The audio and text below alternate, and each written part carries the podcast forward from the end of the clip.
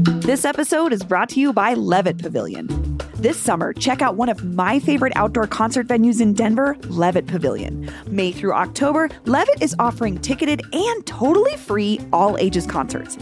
I feel like we just go to anything that's free because it's like the kids can be at the show and it's people aren't weird about it and you can like bring a picnic. It's awesome. Some of the free shows this season include Iskali, Melvin Seals, War and Treaty, Sunny War, Charlie Tuna, and more. To RSVP for free shows and buy tickets, plus see the full concert schedule, go to levittdenver.org. That's levittdenver.org.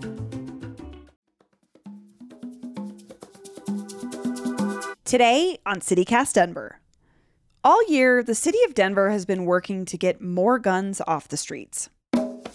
Most recently, they banned concealed carry in all public buildings and parks, which prompted what I thought were pretty reasonable fears of racial profiling. Yeah, it's it's the Second Amendment for a reason, right? The Second Amendment doesn't guarantee your safety. It guarantees you have the ability to defend yourself if you're being attacked. After I spoke with NRA licensed gun instructor Anubis Heru a few weeks ago, we got a bunch of angry emails and tweets from gun safety advocates. And then the next day, an 18 year old armed with an assault rifle walked into an elementary school in Texas. I still think Anubis's point of view on this issue is totally valid, but it's obvious there's more to the issue of guns in our communities. And I still have a lot more to learn. I had no aspirations to become politically involved. I mean, I worked with my union. I had contributed money. I had, you know, made sure we voted and, and all of that kind of stuff. But when Alex was murdered, um, things, you know, changed. Tom Sullivan's son Alex was killed in the Aurora Theater shooting 10 years ago, and he channeled his grief and anger into a political campaign. Sullivan became a leader on the issue of gun violence at the Capitol, and he's running for state senate this year. So I invited him on the show to help me understand this issue better. Today is Tuesday, June 14th, 2022. I'm Bree Davies, and this is CityCast Denver.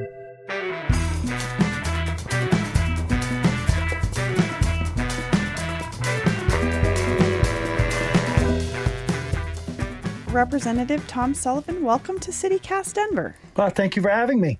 Representative Sullivan, you've been a leader on this question of guns for the last decade since you entered politics. And I just wonder if your perspective on gun violence has changed at all over that time.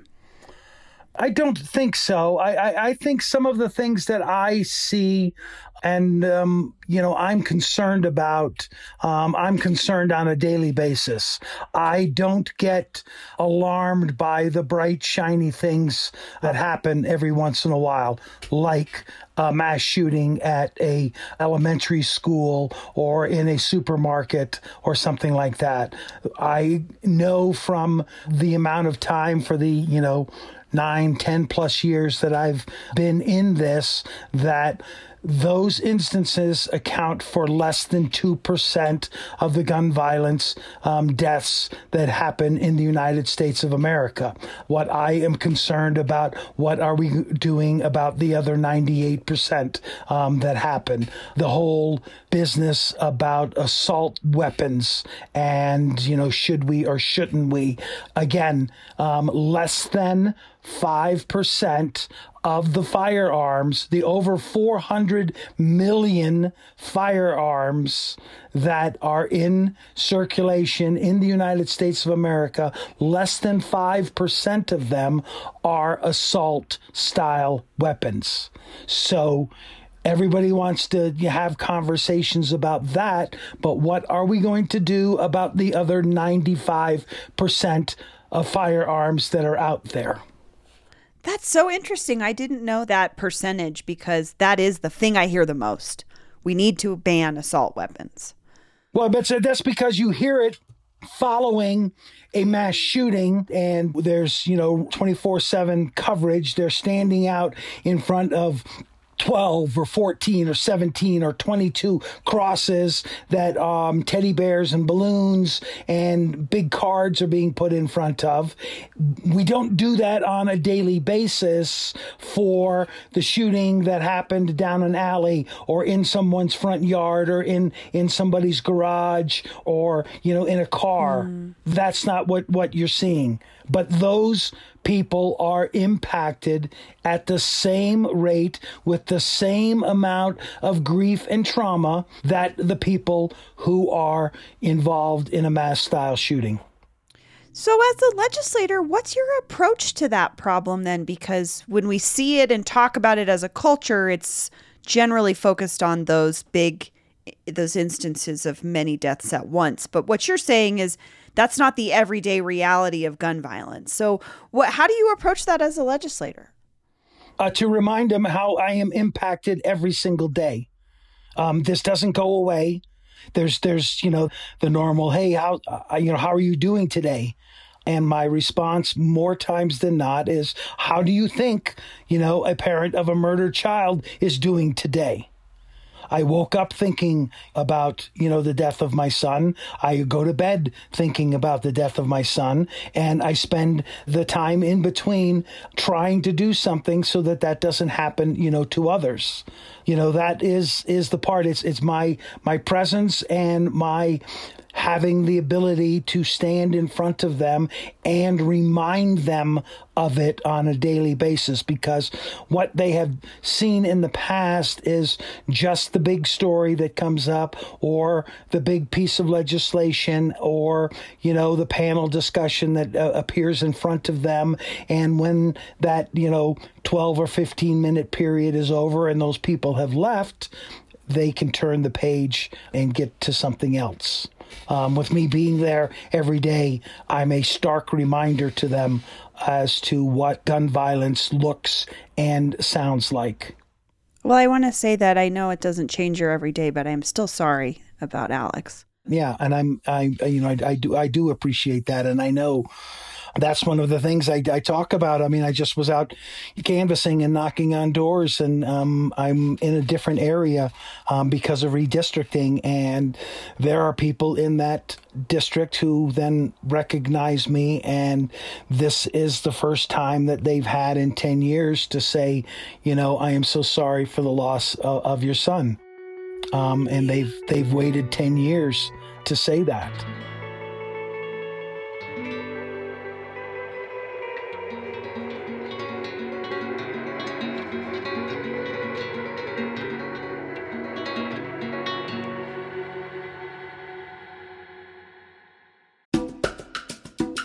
This episode is brought to you by the Colorado Wine Board. Because the wine community here is like surprisingly robust. I mean, think about Bigsby's Folly and Infinite Monkey Theorem here in Denver alone, and there are urban wineries all across the Front Range. Then there's the Western Slope, Paonia, I mean, Palisade. Hello, Palisade Wine, are you kidding me? It didn't used to really be a thing, but from what I hear, it's very much a thing now. There are more than 165 wineries across Colorado to explore, and they produce all sorts of wine that reflect our unique culture and climate. So finding a label that you're going to love is easy, no matter where your adventure takes you. Discover it for yourself and support local winemakers at coloradowine.com. That's coloradowine.com. Well, Tom, part of the reason I wanted to talk to you is because a few weeks ago, Denver passed this ban on the carrying of concealed weapons in government buildings and parks. And as part of the conversation around that legislation, I talked to a gun safety expert who spoke against the ban. And I would love to know what you think as a legislator how something like a concealed carry ban works or is effective at a city level.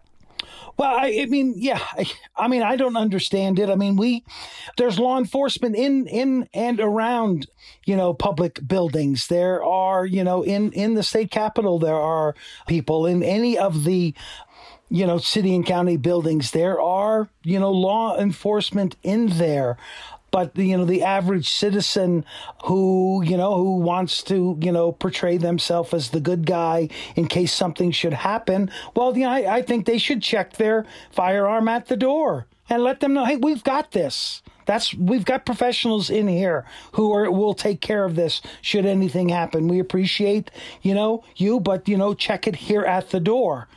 I mean, otherwise, you know, they have different training, or if they have any training at all, then law enforcement does. So if a situation were to happen, now we have conflicting people, you know, handling a, a situation differently. And they tell us that's bad. You know, they end up shooting the wrong people so, so, sort of speaking of that like professional detail somebody who might be trained in that way my past guest anubis heru um, that opposed the concealed carry ban is one of those trained professionals and he feels actually that police don't protect his community in particular he's a black man and he doesn't feel like that's who the police you know the police aren't necessarily there to protect him so i guess i, I would wonder what you would say to someone like anubis who's concerned with racial profiling in this context of of gun ownership. Well, yeah, I, yeah. I mean, I, I, I mean, I didn't hear the conversation.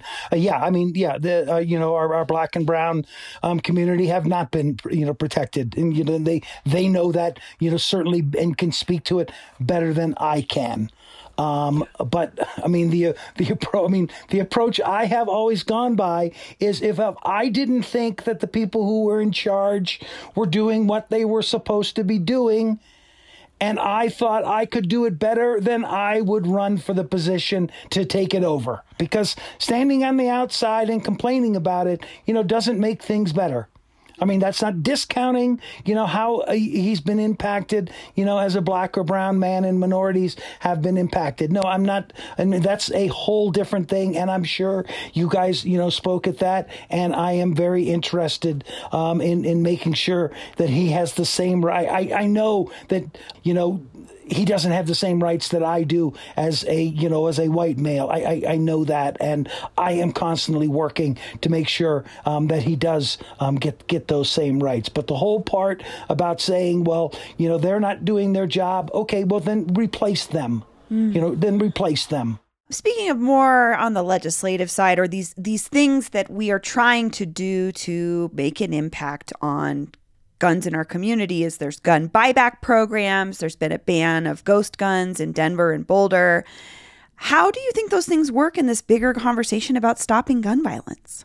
Well, yeah, I mean, I, I think this, the uh, the municipalities, the, the the cities, you know, that's where it starts, and it, it works its way, you know, up. So, you know, good on them. I hear that, but at the same time, you know, like we're looking at more horrific mass shootings. Like it's it's not working its way up the way we need it to. So I'm just wondering what your plan is if you're elected to state senate. Like what are you going to do to keep chipping away at this problem? Well, we've got to get it to, be a part of the regular discussion down at the state capitol. Uh, that doesn't happen. Um, you know, since since Columbine, Colorado has been a crisis legislator. Mm. In between, there is no conversation. We spend every year down there talking about education. We talk about taxes. We talk about Tabor. We talk about infrastructure. We talk about transportation, oil and gas. We, we, we talk about civil rights. We talk about that stuff every single year. But over 40,000 Americans die by gun violence. Another 200,000 are injured by gun violence every single year. And we can't have a conversation on a regular basis pertaining to what we can do about the problem. And last year, I tried to bring up, you know, raising the minimum age on the purchase of assault rifles from 18 to 21 their heads blew off with them thinking that we were going to have to take a vote on something like that. When we tried to talk to the governor's office about it, we were told that should it come to his desk, he would veto wow. that bill.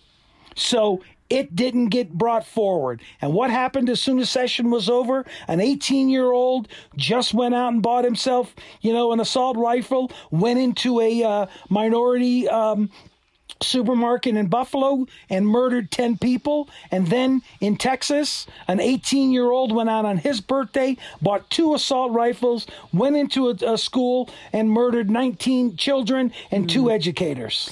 So you're saying that between time, between these awful, you know, mass shootings, we should be able to talk about what we can do in the everyday right now to stop these things. And it sounds like legislators don't necessarily want to even have a conversation. Well, exactly. I mean, and, and that's it. I mean, okay, if, if it doesn't pass, but at least that gives the community who has been out there and has been impacted by it the opportunity to to come down and have their voices be, be heard, have their stories be told. I mean, after the shootings in the parking lot of Hinkley High School, not a peep was said. After the kids were shot outside of Aurora Central High School uh, while they were on their lunch break, not a peep was said. When the, the, the, the tattoo community was shattered by some you know, you know nut who was out to get them and it went across three municipalities, not a peep was said on the House floor about it. Why do you think that is? Why do you think your colleagues in, in legislature don't want to talk about it? It's a difficult conversation.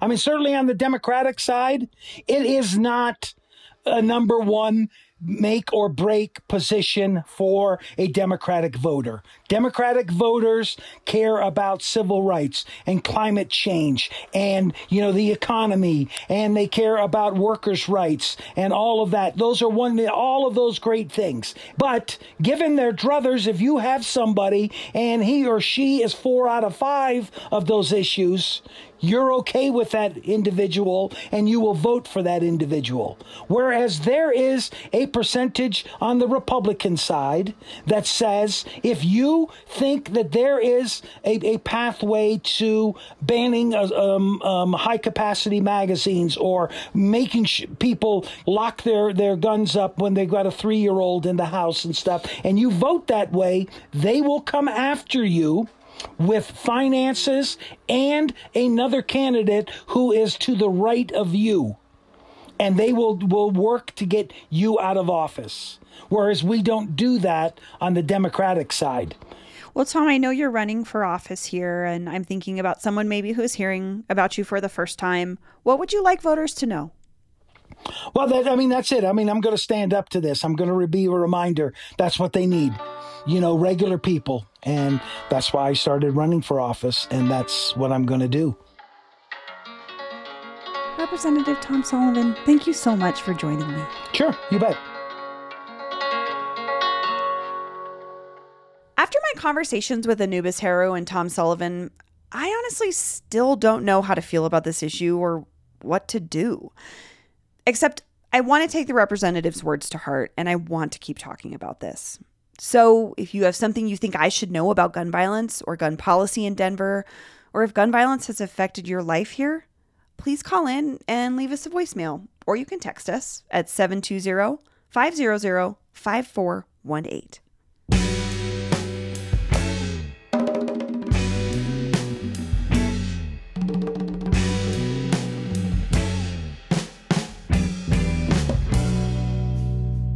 And here's what else Denverites are talking about weed. We're talking about weed. But seriously, cannabis workers for Green Dragon Dispensary's grow house have successfully voted to unionize. Denverite reports that employees experienced health issues related to conditions inside the grow, related to mold and poor ventilation. Inadequate pay and a lack of respect for management are also issues the union hopes to bring to the bargaining table. And in more weed news, local dispensary chain Buddy Boy Brands is closing its doors on all seven locations, citing declining cannabis sales. Owner John Fritzell told Westword that his chain's closure is just the tip of the iceberg as the industry grapples with an oversaturated market and competition from legalization in neighboring states. That's all for today here on CityCast Denver. If you enjoyed the show, why not take a minute to tell a friend about us? Rate the show wherever you get your podcasts and subscribe to our morning newsletter, where today I wrote a story update on Fashion Nation and our teen drag scene. We'll be back tomorrow morning with more news from around the city. See you later. I'm